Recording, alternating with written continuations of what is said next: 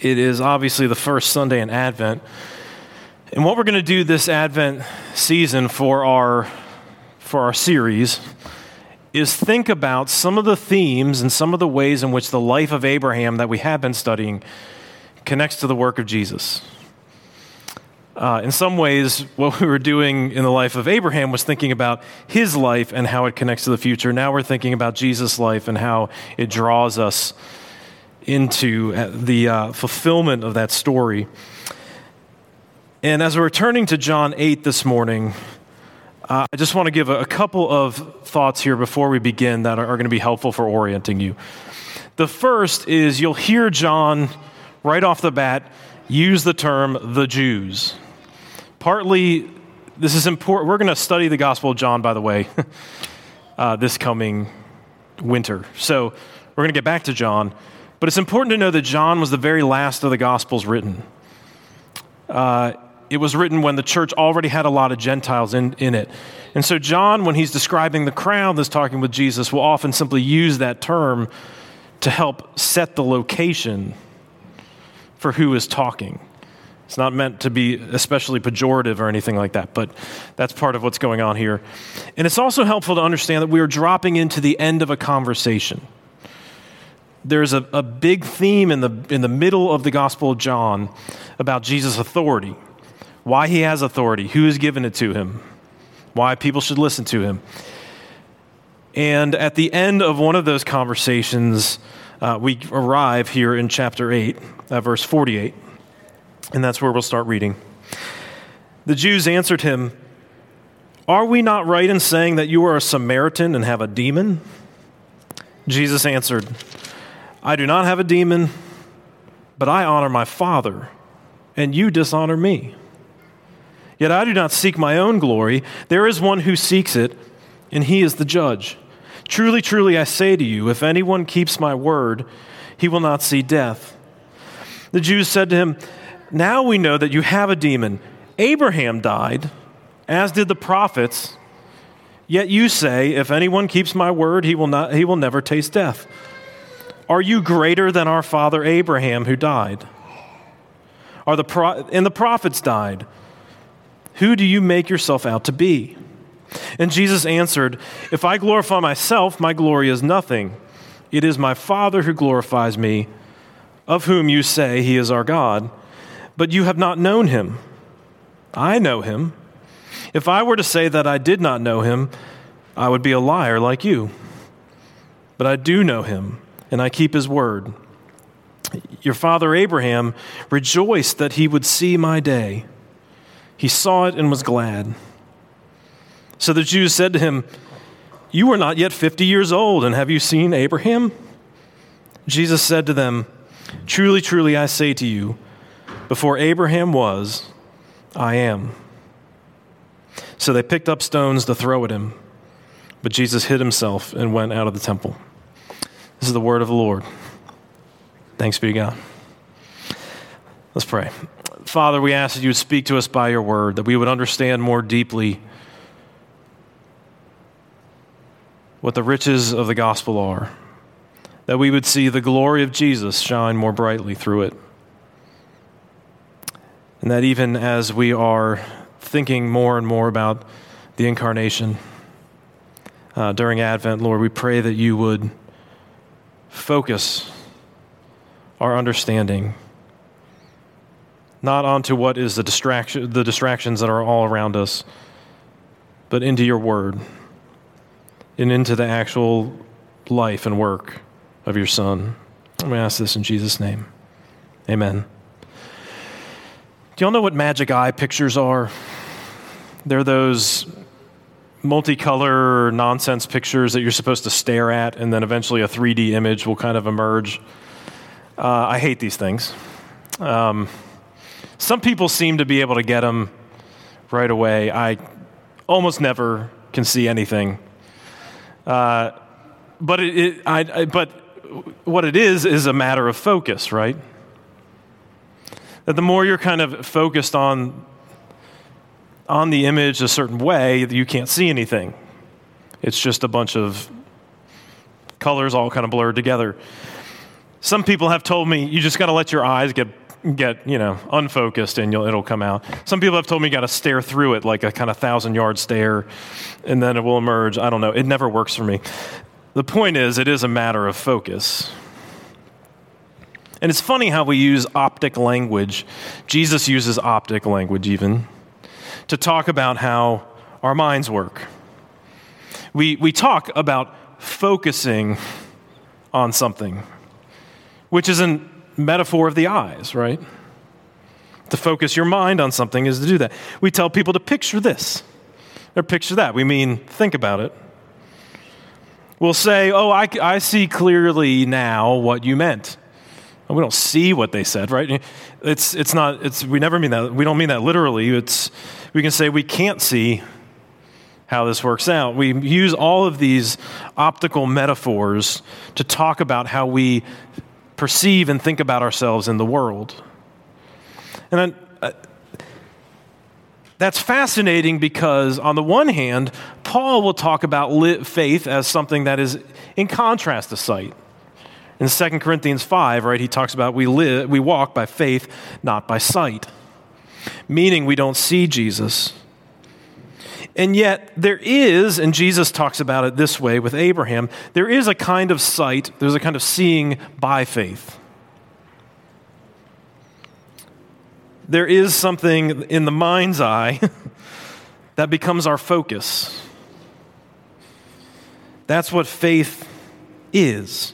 The great challenge of faith is seeing what God has done in and through Jesus.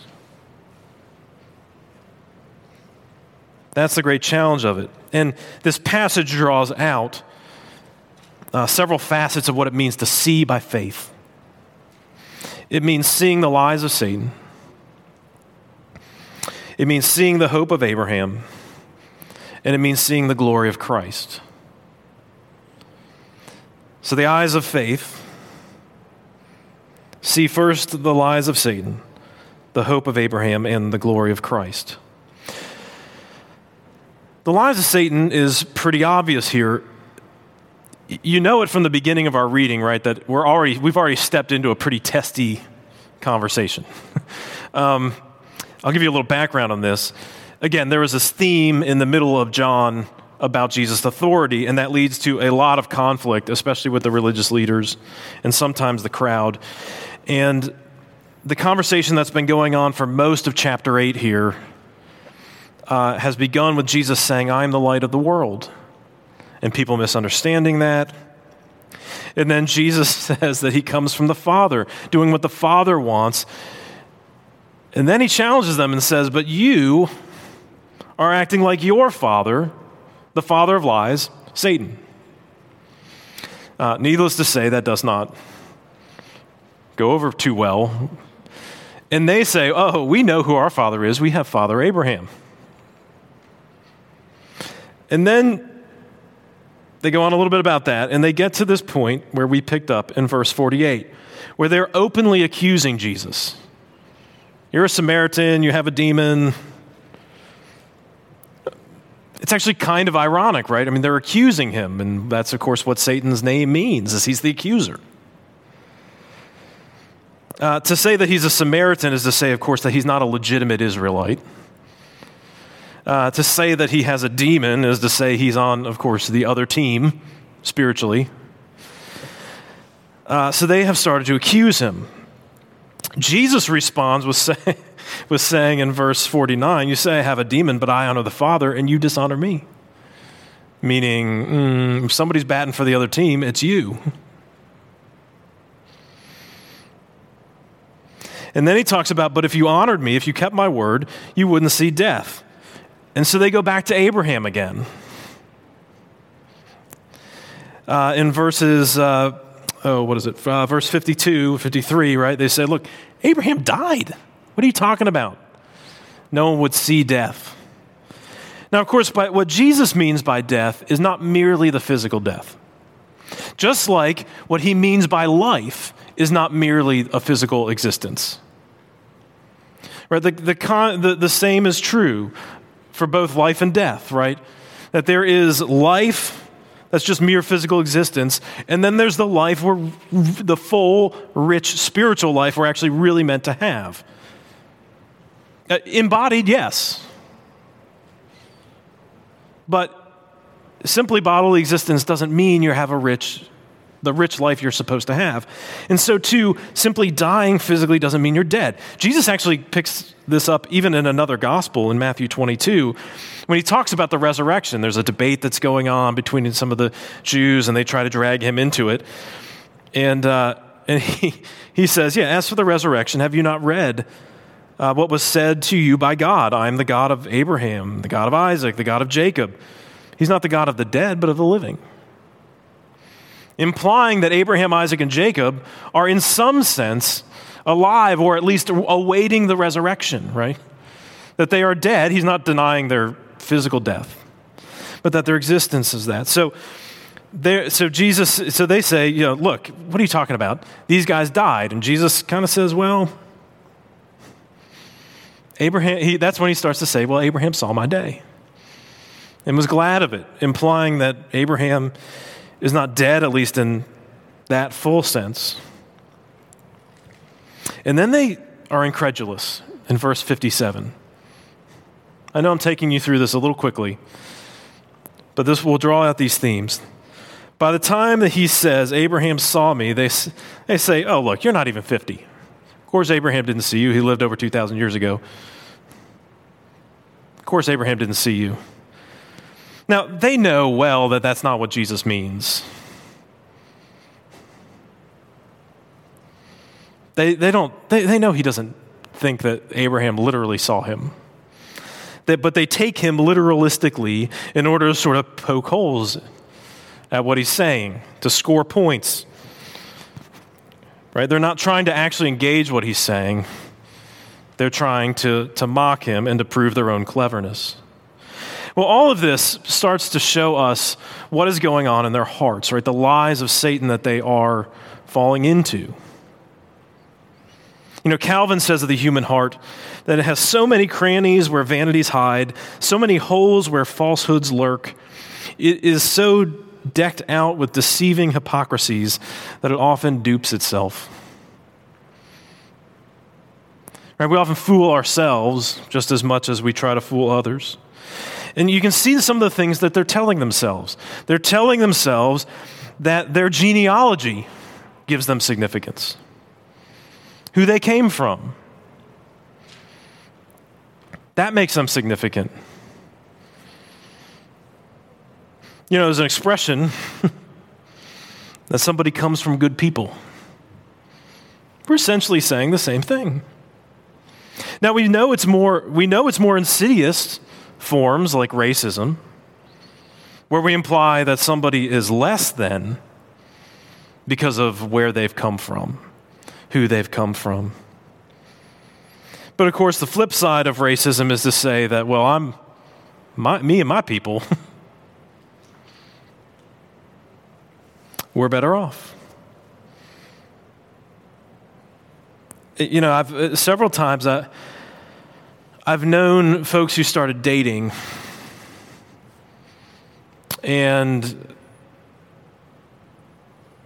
and I and I would know some of the things that they had, had dealt with in their lives, right? And somebody would start be starting to deal with some of the baggage from their family. Start to get honest about it. Maybe even going through counseling over you know over some of these things. And then they would start dating somebody. And as that person was sort of being honest about what's going on in their family, this other family would say, hmm, start getting a little nervous. Right? Uh oh, because they come from this messed up family. Now, what I would usually say is, uh, you realize that they're the person that's actually dealing with what's messed up in their family. they're the person who's healing. And if your family thinks we don't have any baggage, maybe you, maybe you ought to stop and think about what's going on in your family. Point is, we kind of think this way, don't we? That the people we come from, the institutions that, we, that have helped shape us, the experiences that we've come out of, therefore give us some sort of legitimacy, some sort of standing. Now, in close connection with that is often the kind of achievements that we think we've reached, right? The people aren't simply saying Abraham was our father, they're saying we follow in his steps, right? We're kind of maintaining the heritage of Abraham. And that is often how we think of it too, right? We, we may or may not tell ourselves the genealogical nonsense, but we tell ourselves that we have achieved a lot. Look at all that I've done. You know, maybe you were the first person to go to college in your family. Maybe you were the first person to get an advanced degree. Maybe you have really done well in terms of you know, making your way in the world. Maybe you're really good at some hobby. it was all kinds of things we can tell ourselves. Maybe you take pride in how your family is and how they act, and you tell yourself that you've helped shape that.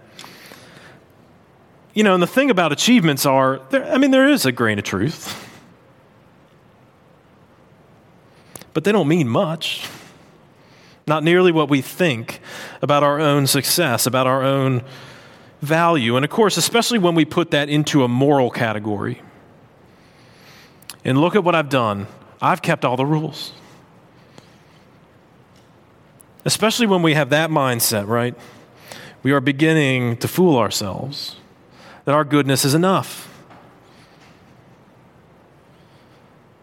Of course, it's not enough. It's never enough. Whether your achievement is moral in its nature or whether it is your career or whether it is other things, right? There's always somebody who's better than you. There's always somebody who's done more.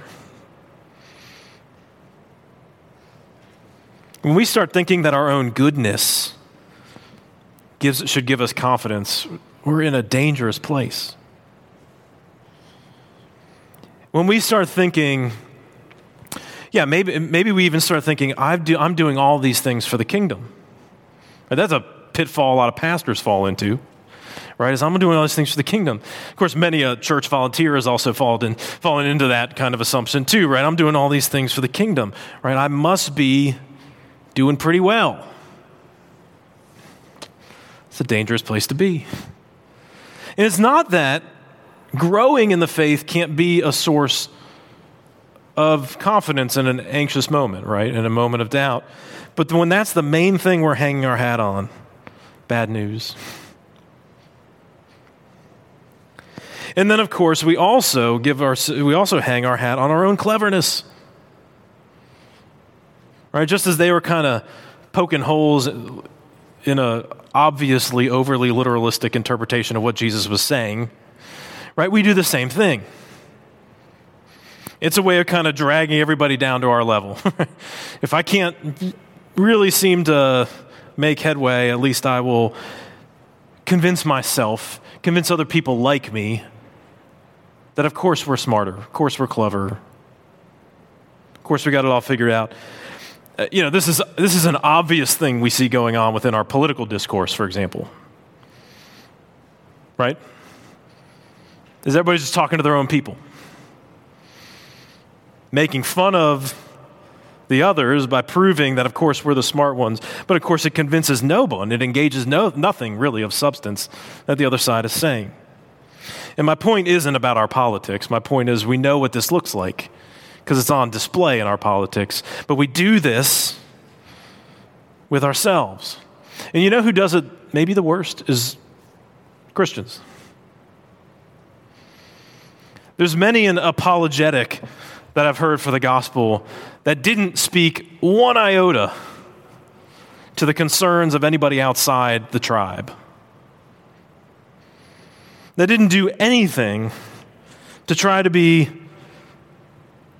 helpful in bridging the understanding of those outside the faith.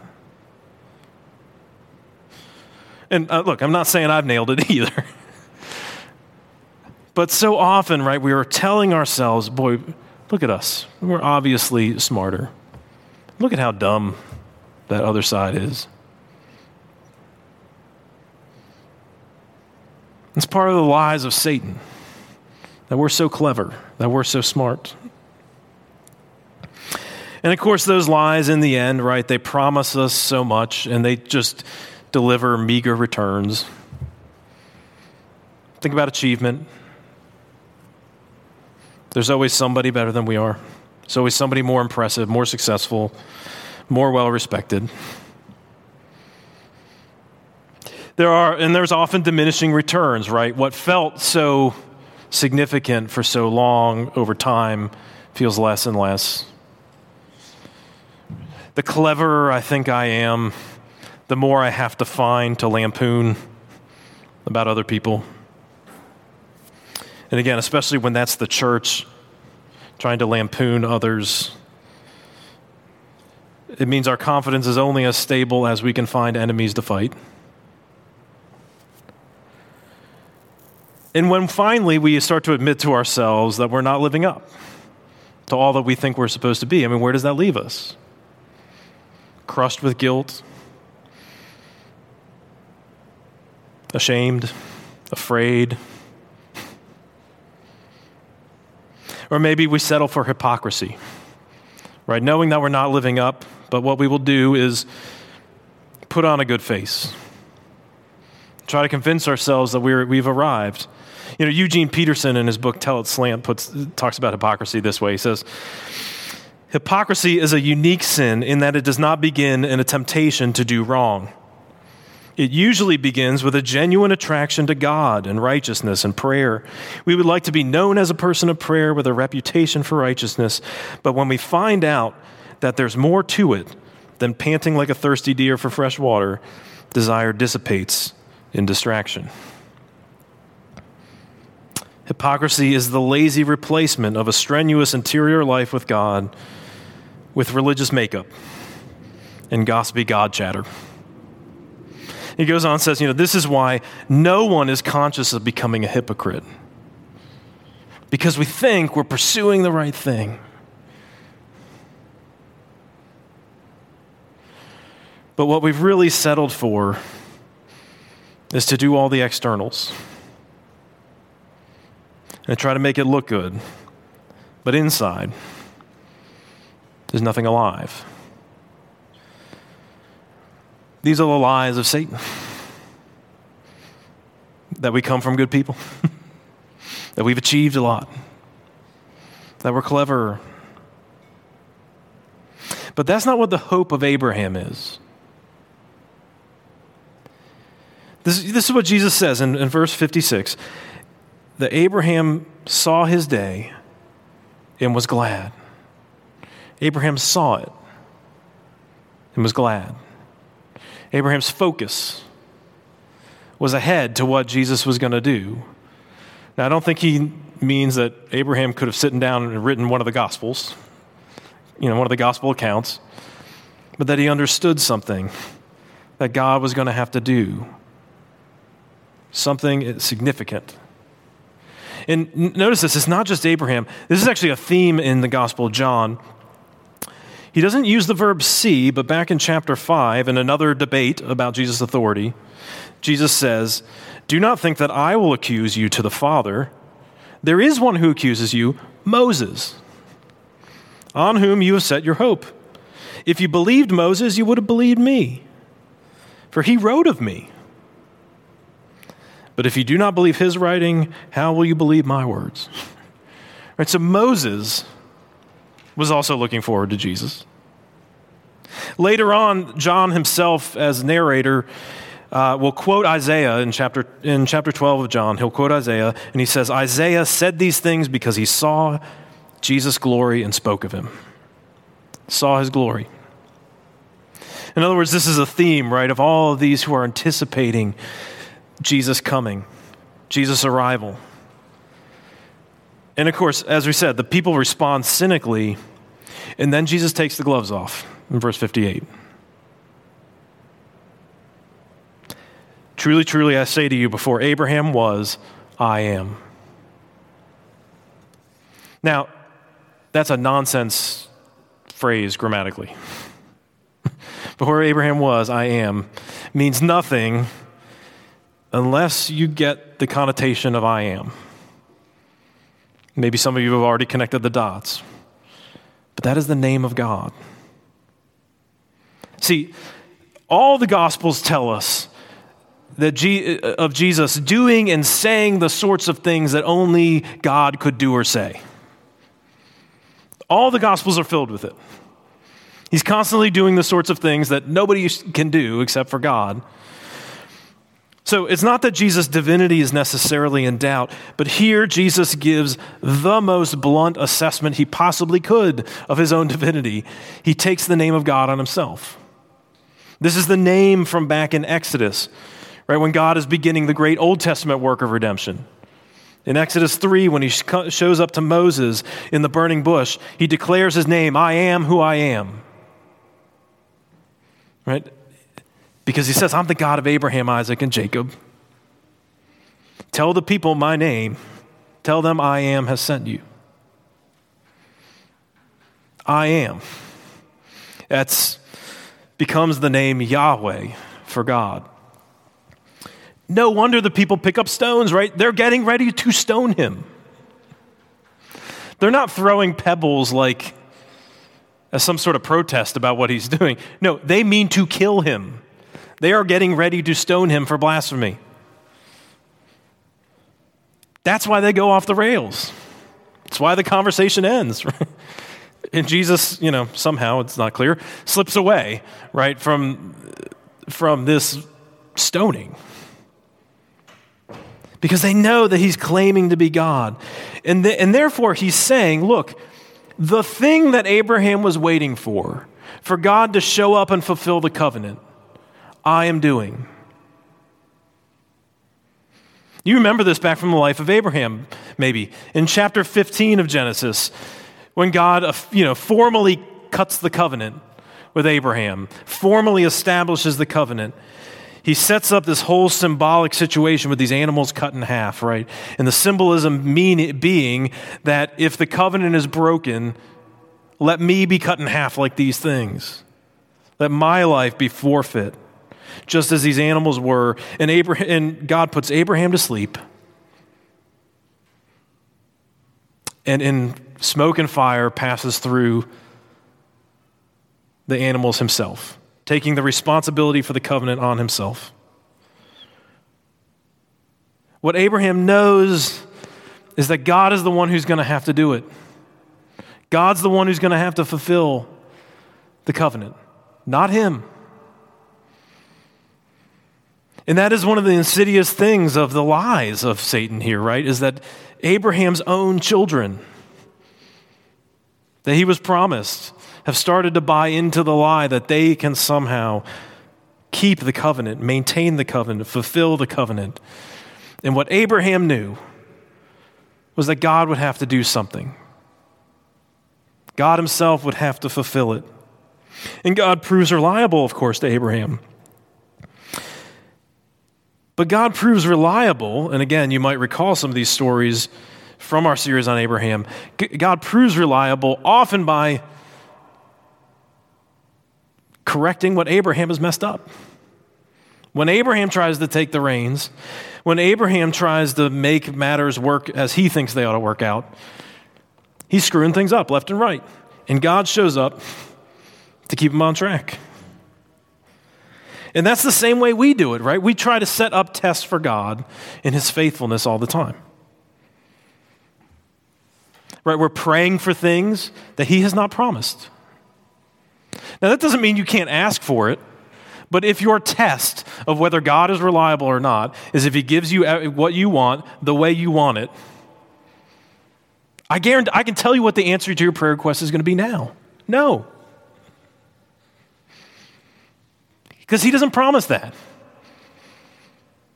If, if what we think is that God needs to essentially baptize our way of seeing it, baptize those lies of Satan. That we are significant because of where we come from, and we're significant because of what we've achieved, and we're significant because we're smarter than, and clever and more common sense than everybody else. God's answer to you is no. That is no test for God's faithfulness. The test of God's faithfulness is whether He sees the covenant through.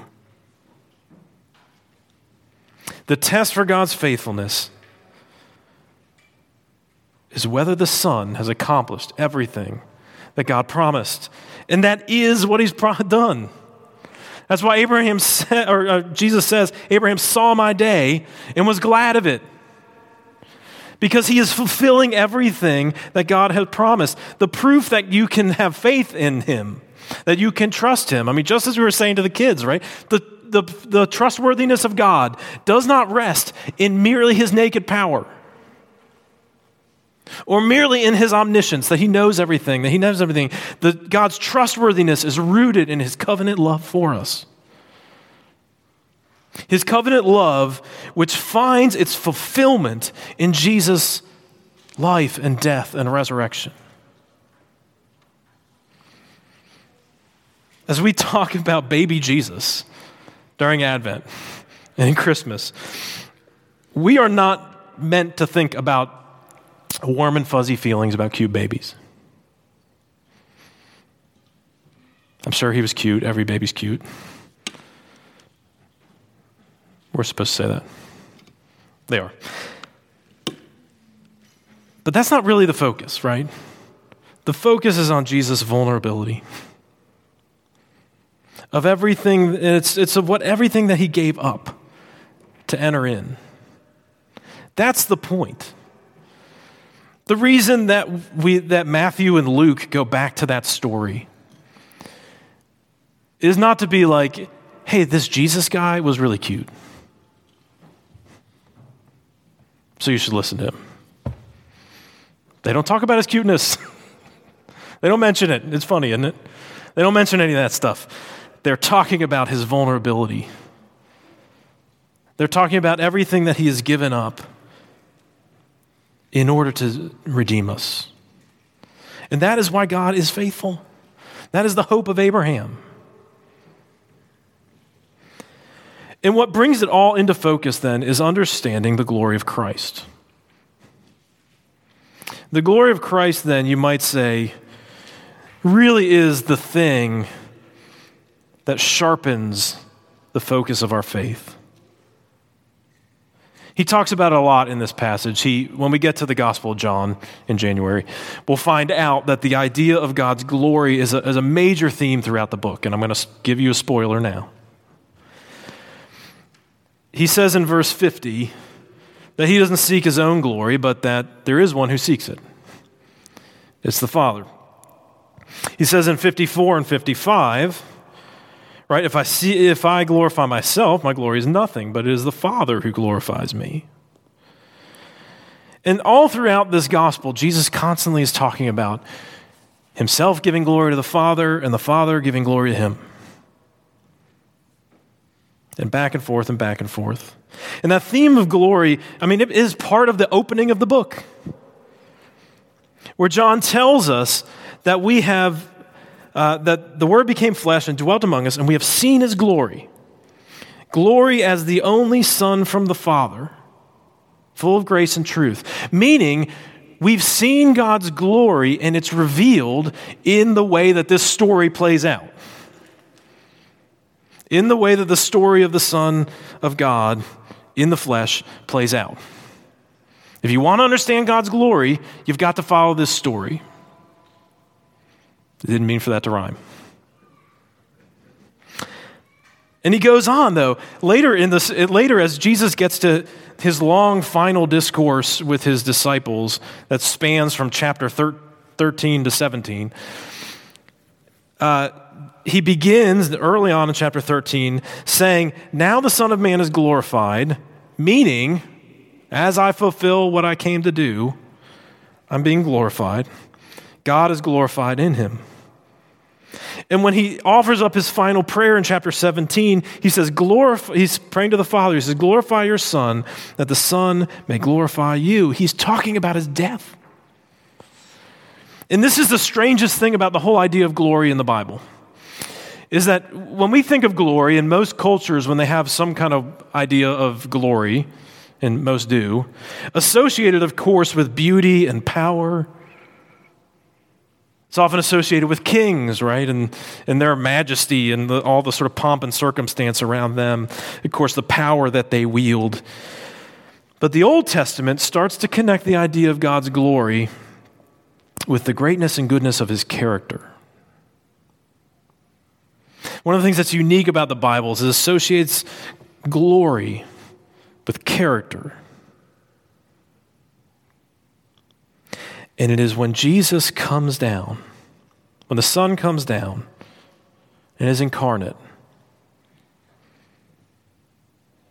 that the door cracks open on God's character in a way that no one anticipated. That though Abraham knew that God would have to act, I doubt he knew that, he would ta- that God would take on flesh. That Abraham, for all that he saw, probably could not have guessed how low God was willing to stoop in order to save us. That for all the great faith that Abraham had, for all that he saw, and you know, Hebrews reminds us, right, that he was waiting for a thing that wasn't going to arrive in his lifetime. He was looking for a better country. Now, He was waiting for all of those things, though he was told that God himself was his very great reward, he would never have guessed that this would be how it would go. That God's glory could only be understood by tracing the life of Jesus.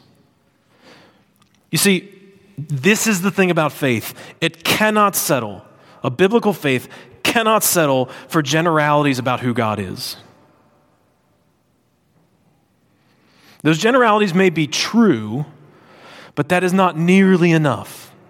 Because the glory of God is revealed in, in and through and what Jesus does.